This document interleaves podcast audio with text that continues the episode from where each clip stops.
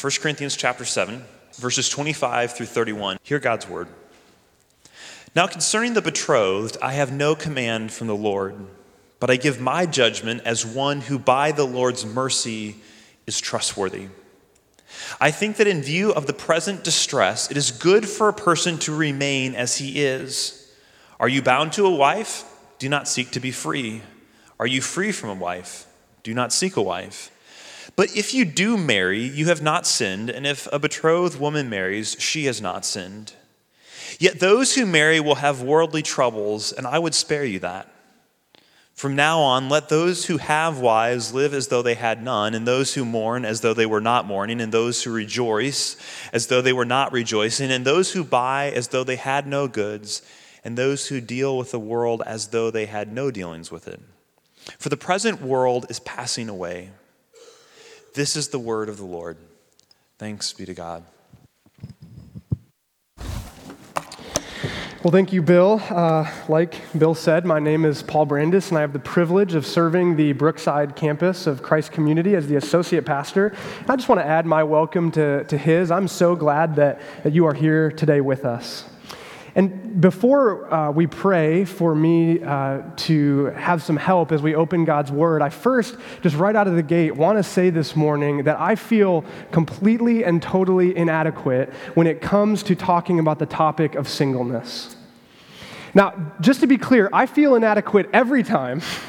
I hit this, uh, this platform, but I feel it especially so this morning.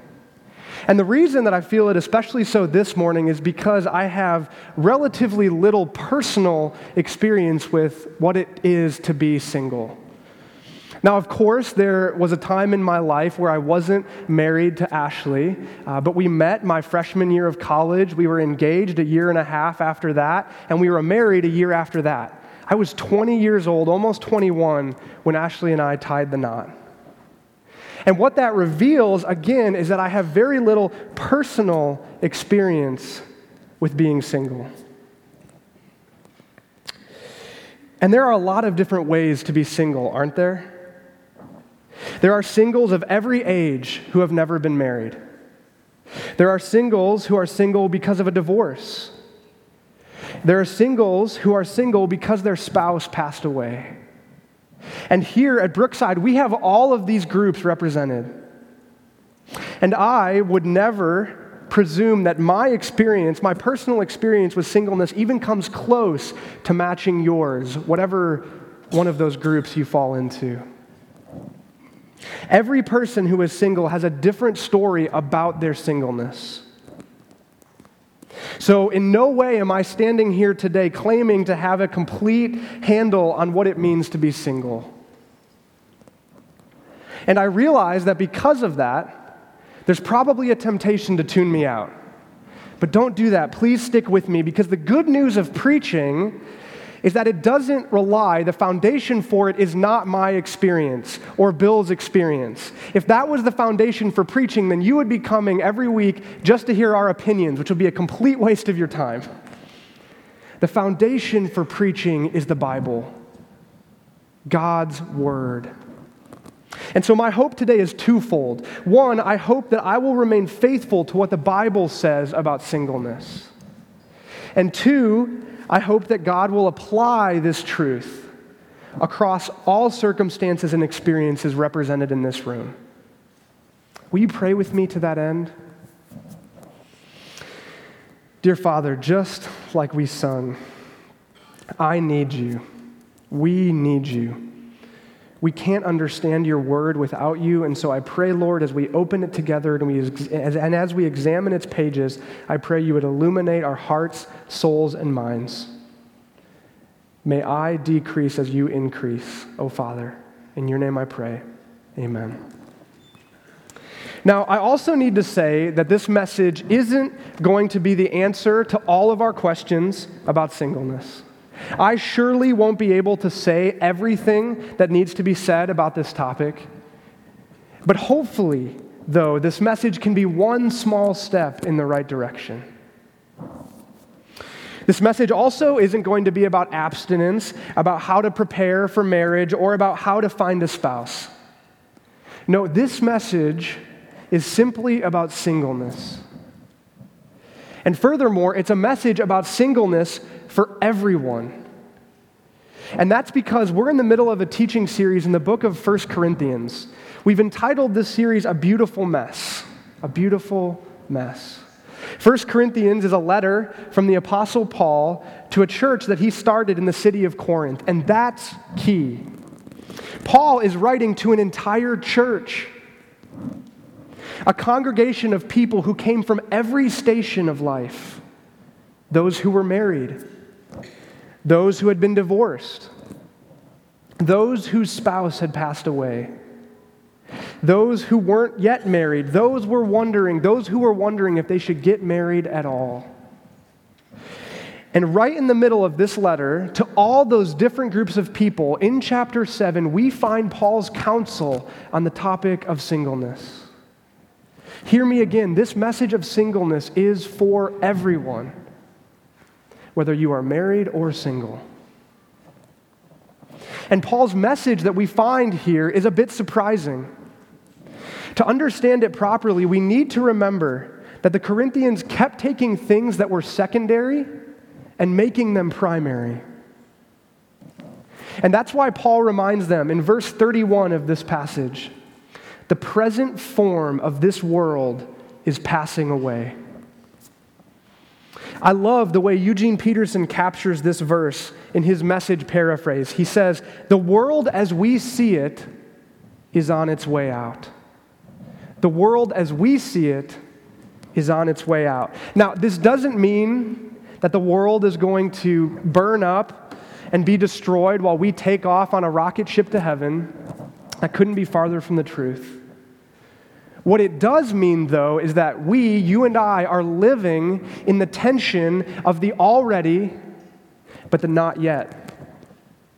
The already. That when Jesus first came to earth some 2,000 years ago, he did bring God's kingdom.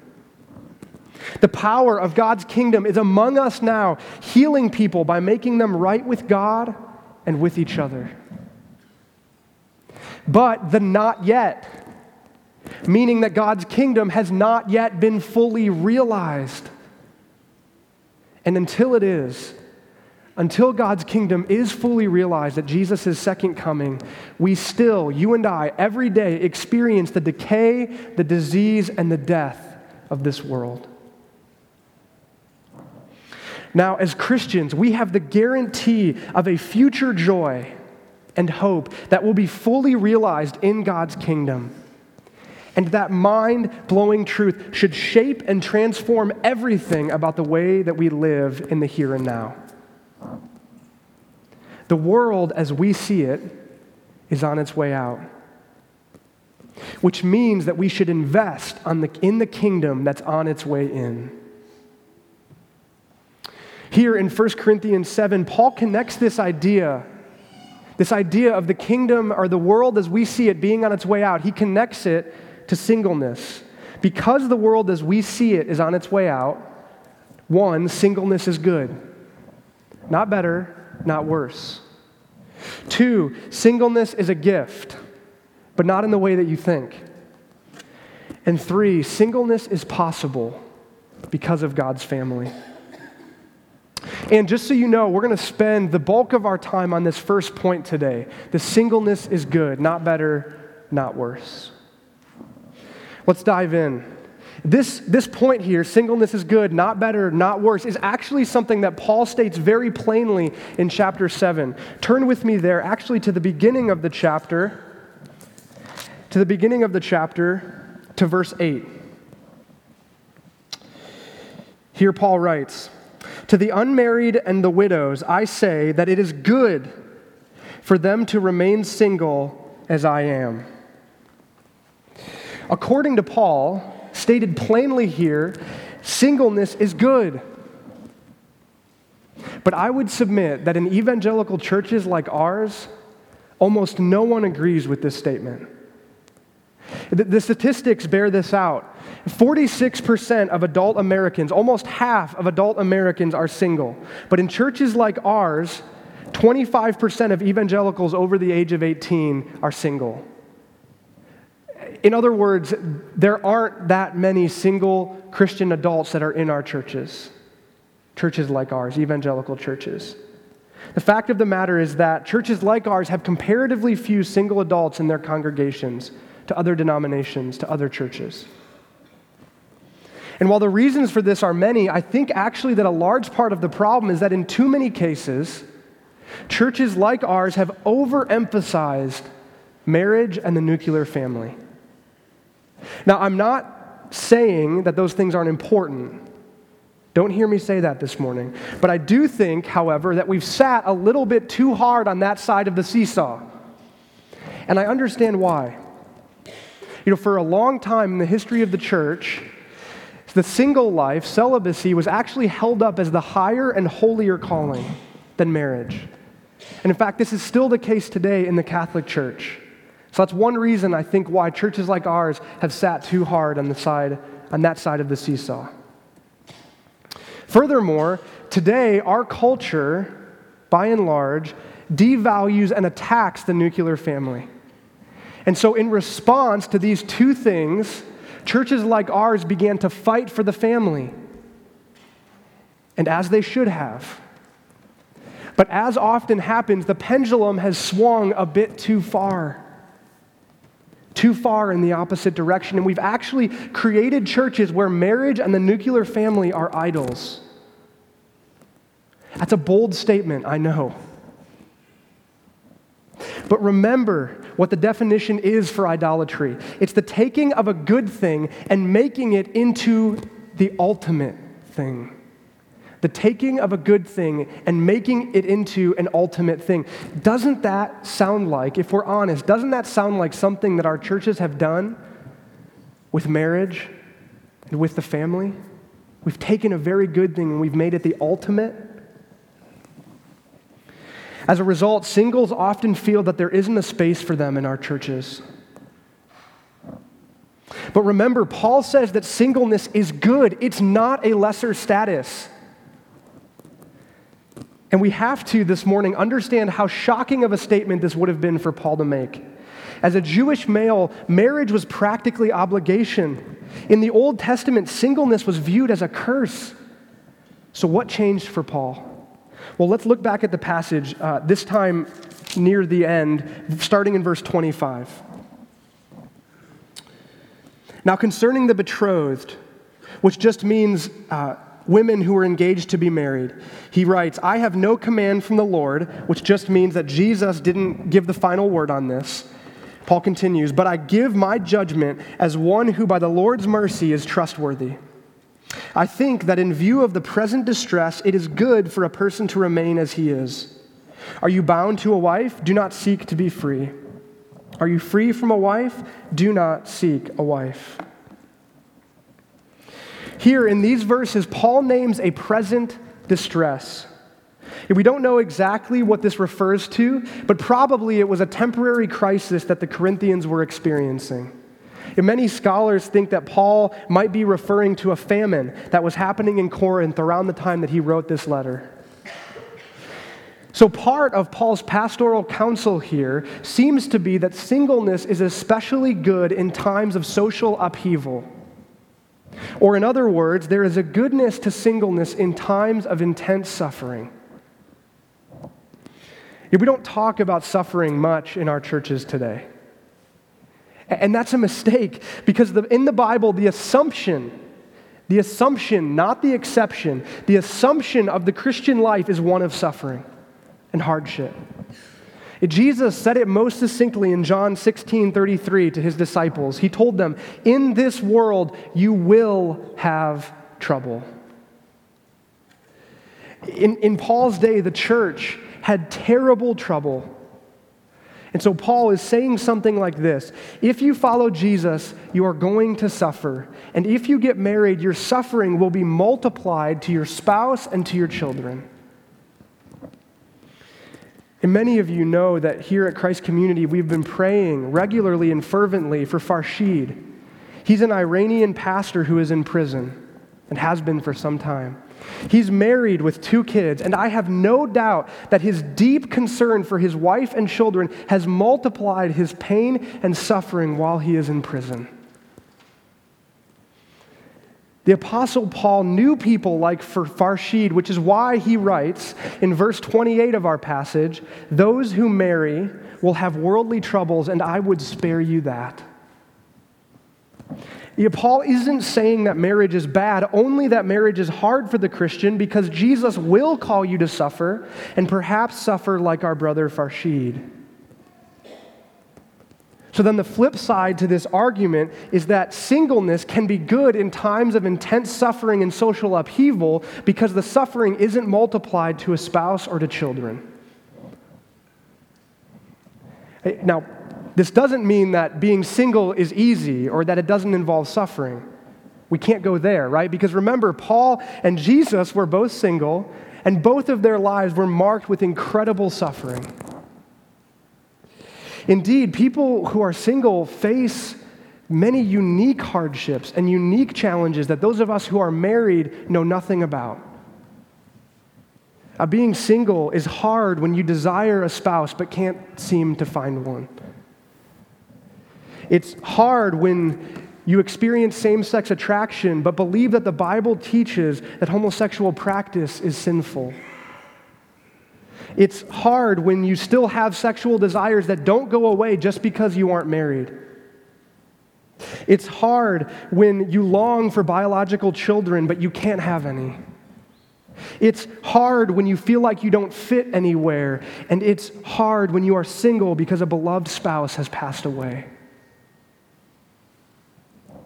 Paul isn't saying that the single life is perfect all the time or easy all the time. He would never say that. And in addition, he also wouldn't say that the circumstances that brought about your singleness are good. We have to see that distinction. He wouldn't say that your divorce was good or that it is good that you haven't found a spouse yet, and he certainly wouldn't say that the death of your spouse was a good. Absolutely not.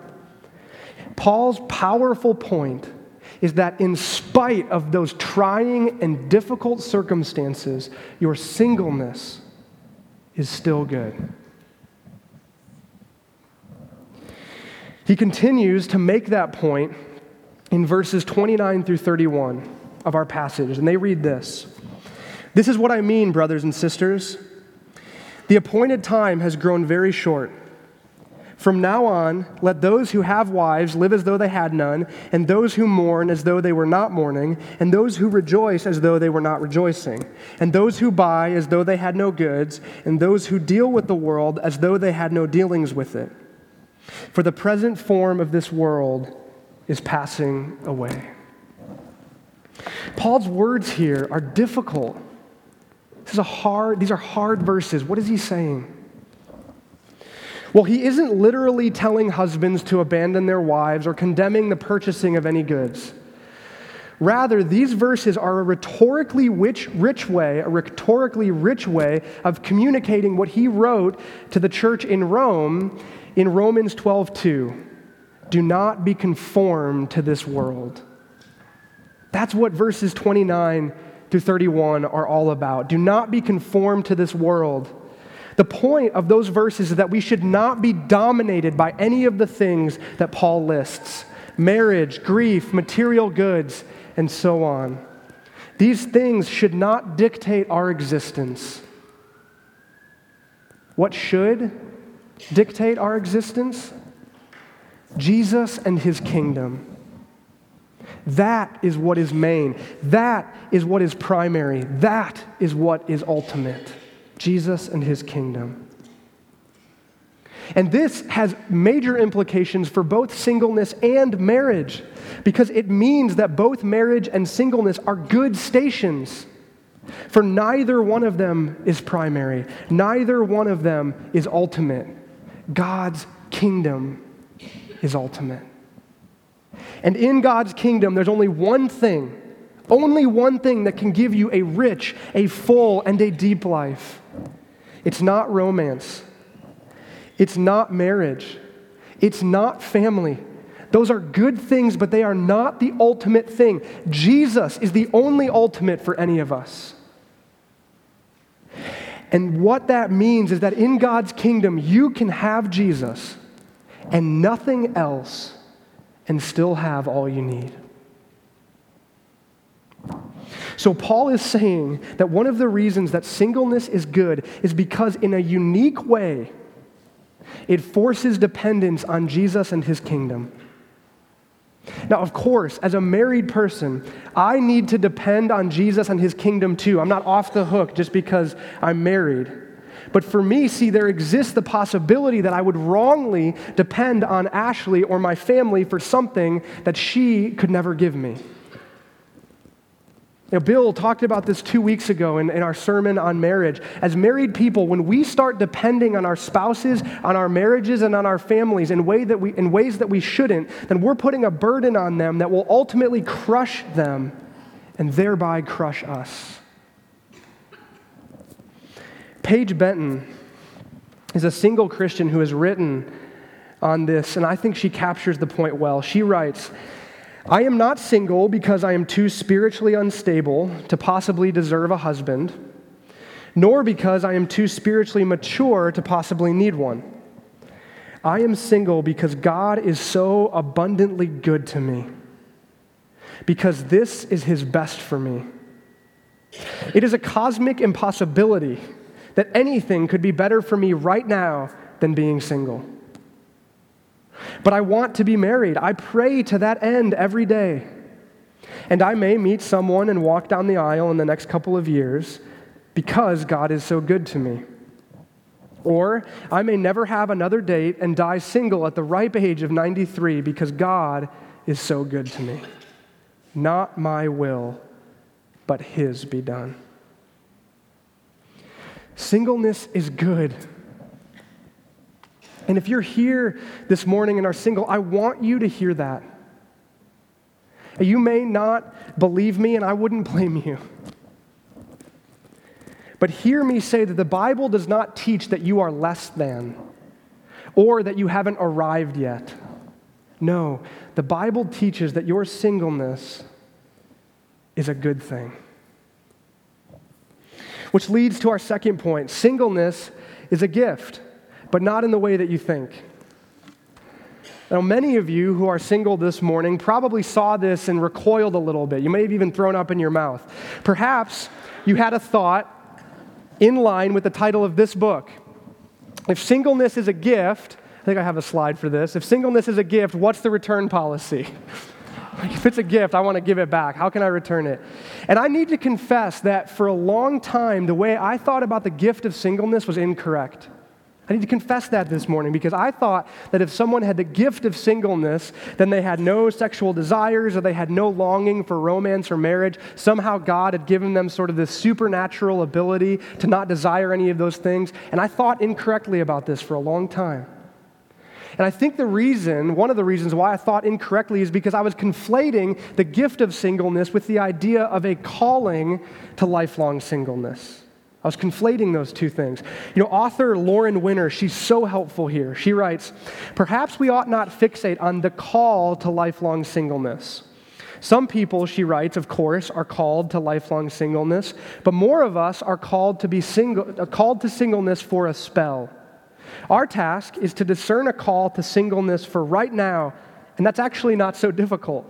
If you are single right now, then you are called right now to be single called to live a single life as robustly and gospel conformingly as you possibly can.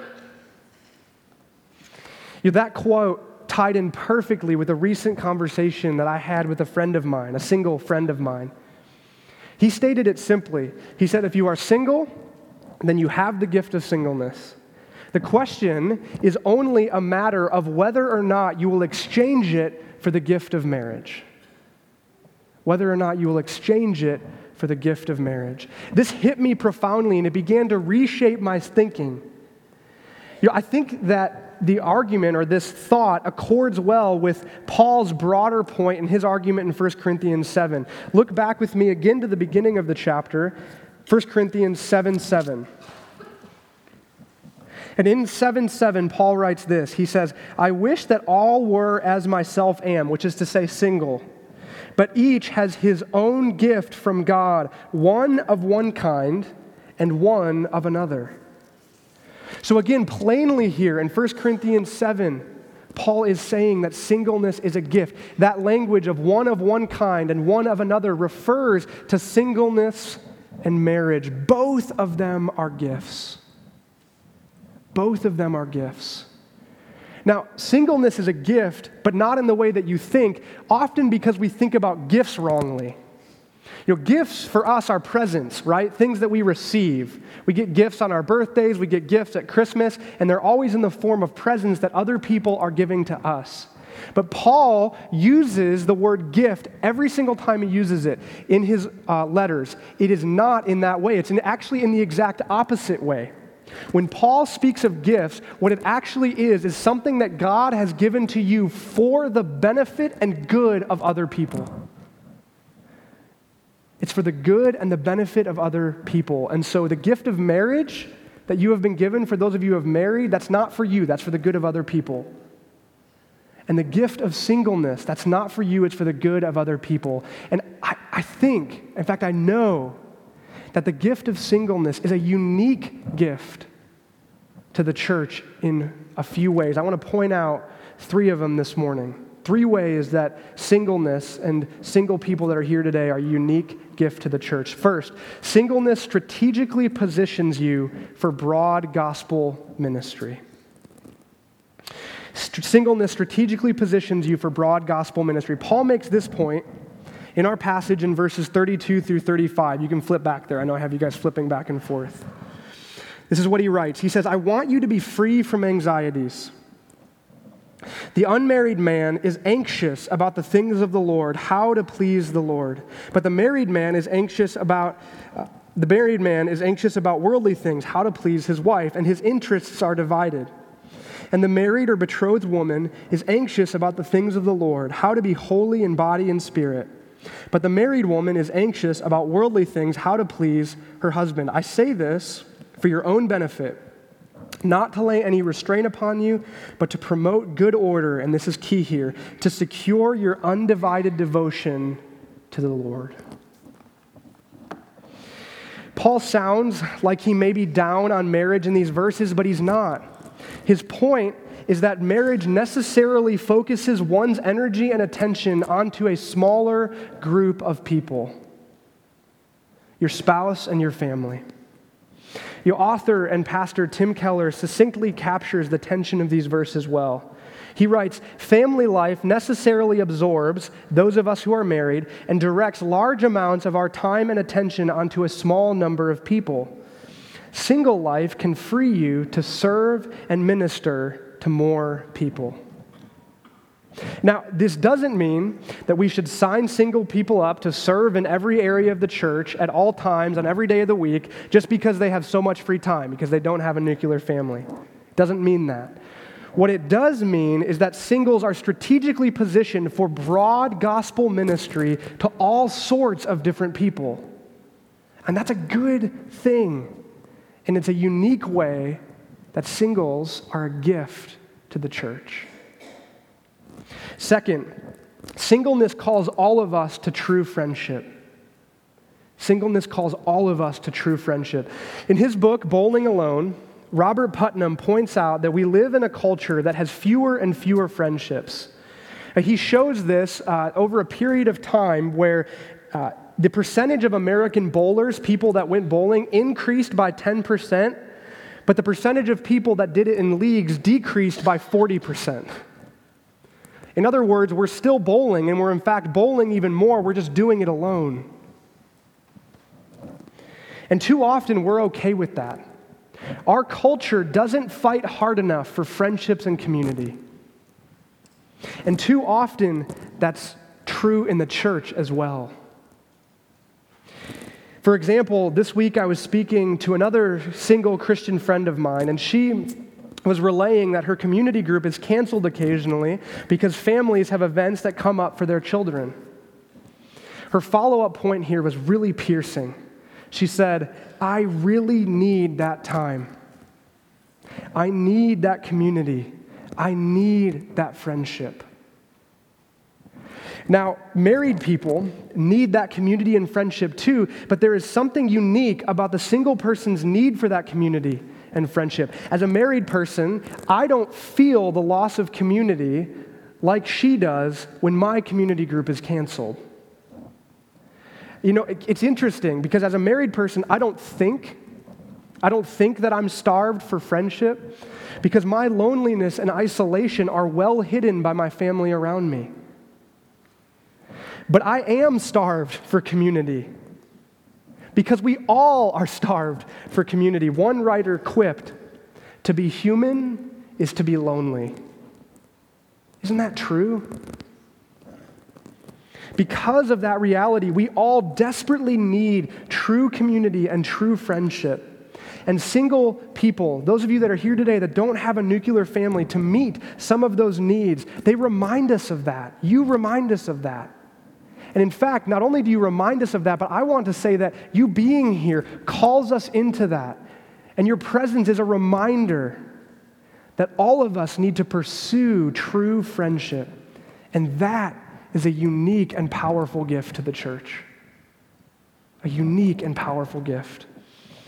Third, singles or singleness reminds us that we are all still waiting. We are all still waiting. Remember, the world as we see it is on its way out. But too often I live as if this world is all there is. You know, I think that my, my wife, my soon to be born child, or my job, I think that these things can give me all that I am longing and waiting for. But they can't and they weren't meant to. They are good things, but I'm still waiting.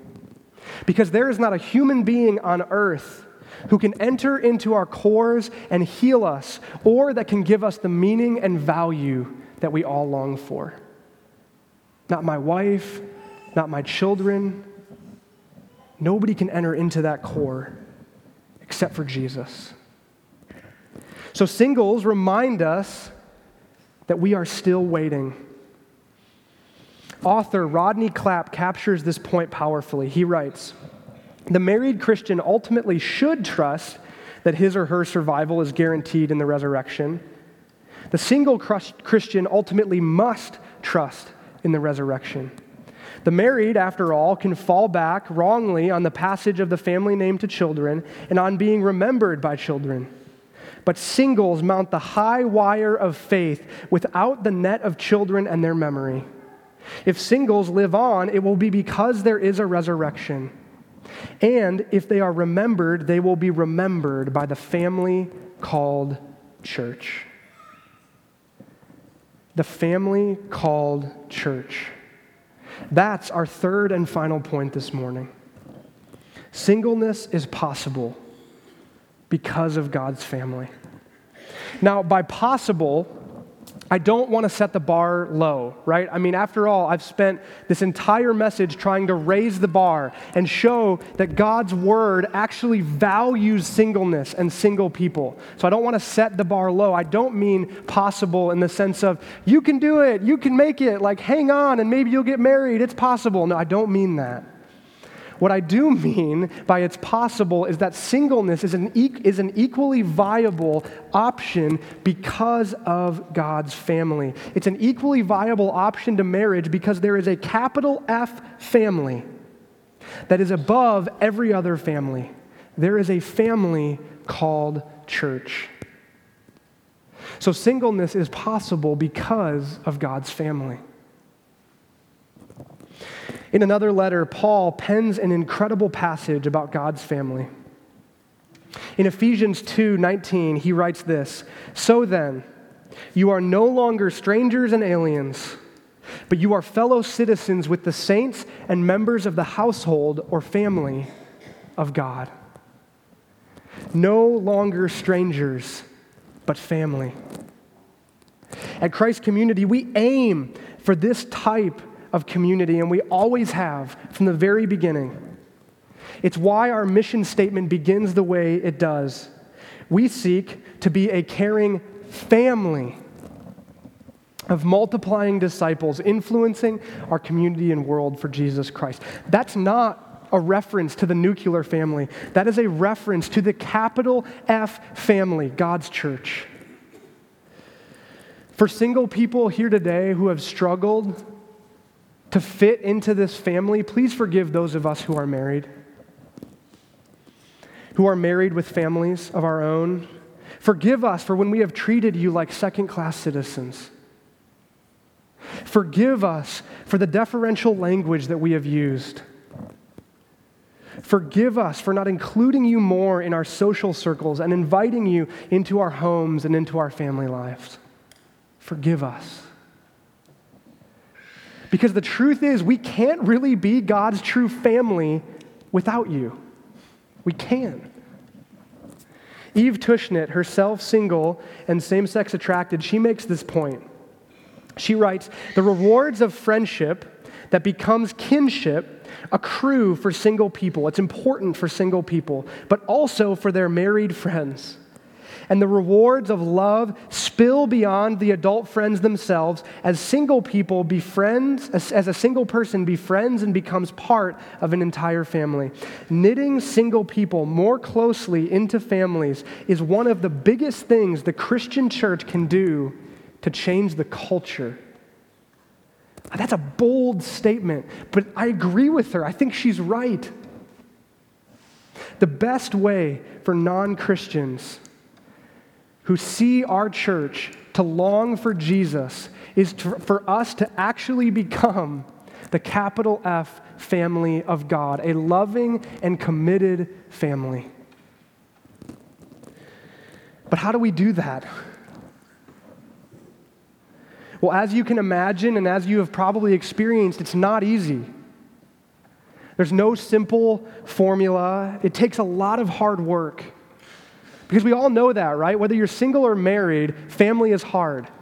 If you're single, you have cousins, you have brothers, you have sisters, you have parents, right? Family is hard. But it's also wonderful. And so, if we're truly going to become the capital F family of God, we have to fight for that. We have to work towards it. We have to start somewhere. And here at Christ Community, we think the best place to start is programmed. What I mean by programmed is we think the best place for you to start is in a community group. As Bill mentioned, community groups are smaller groups of individuals that meet together weekly. And in that space where the, the size of the church shrinks down, we desire that you pray with one another, you encourage one another, you read the Bible together, you eat together, you laugh together, you cry together, you mourn together, you celebrate together. In other words, in that space, we desire that you will become a family. A family.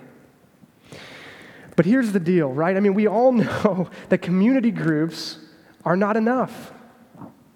As a church, we think community groups are the first step into deeper community, but it's only the first step on the long journey to actually being God's family.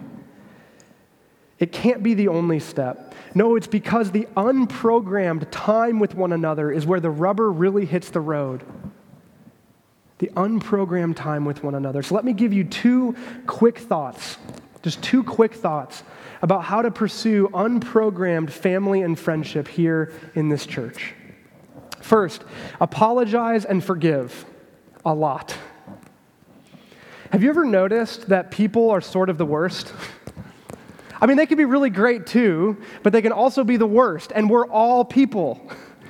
Which means that as we pursue this hard work of becoming the family of God, then we're going to have to apologize for ourselves and forgive others over and over and over again.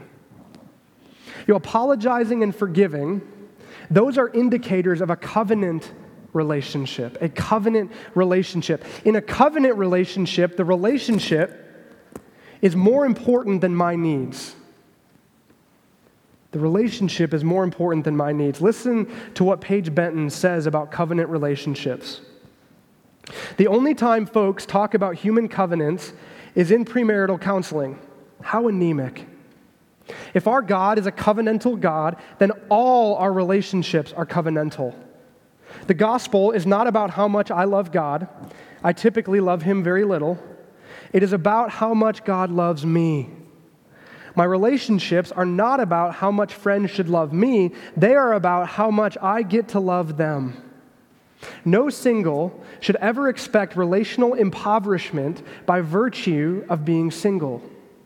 We should covenant to love people, to initiate, to serve, to commit. And I would add, of course, that married people need to covenant to love people as well, to initiate, to serve, to commit, to apologize, and to forgive. Finally, to truly become the family of God, we're going to have to put it on the calendar. We're going to have to start to orient our lives around this. Instead of church and instead of the family of God being a slice of the pie, it's going to have to sit right in the middle. You know, Wes Hill, who we've quoted a lot in the past few weeks, he points out that as a single guy, his post college friendships with others have always involved frequent and planned interactions. You unprogrammed doesn't mean unplanned. The only way that we're going to become a family is to plan for it. It's not going to just happen. We need to prioritize it and put it on the calendar. And this means that we all should invite one another into our homes, whether we are married or single. Single people, invite families into your homes. And married folks, invite singles into your home. This has to be a two way street. And there's something very powerful because as Christians, when we do invite one another into our homes, we do it in a unique way. Because we're not just inviting guests, we're inviting family. So let me ask you this morning do you view the other members of this church as your family? As your brothers and as your sisters, as your aunts, as your uncles, as your mothers, as your fathers? Do you? Because I think that you should. And for the sake of the wonderful and amazing single people that are here in our midst, I think that we all must think that way and march towards that, as difficult as it is. Remember, there is a new kingdom breaking in. The world as we see it is on its way out. And that means that we need single people Singleness is good, it's a gift, and it's possible because of God's family. This new kingdom has a perfect king, Jesus. And he always has another seat at his table. Would you pray with me? Dear Father in heaven, dear Father in heaven, thank you for my brothers and sisters, single and married. I pray for especially the single people this morning, Lord. However, they got to that place, I just pray for them, Lord. They experience life and have struggles in ways that I could never even imagine. And I feel for them, Lord. And I've felt for them all week preparing this. And I just want to pray for them right now, Lord. Meet them where they're at, satisfy them, and be all that they need, Lord. Help us as the, as the nuclear families, help us, those that are married, love them well and serve them well and graft them into this great, beautiful, messy thing that you call the church, your family. Thank you. Amen.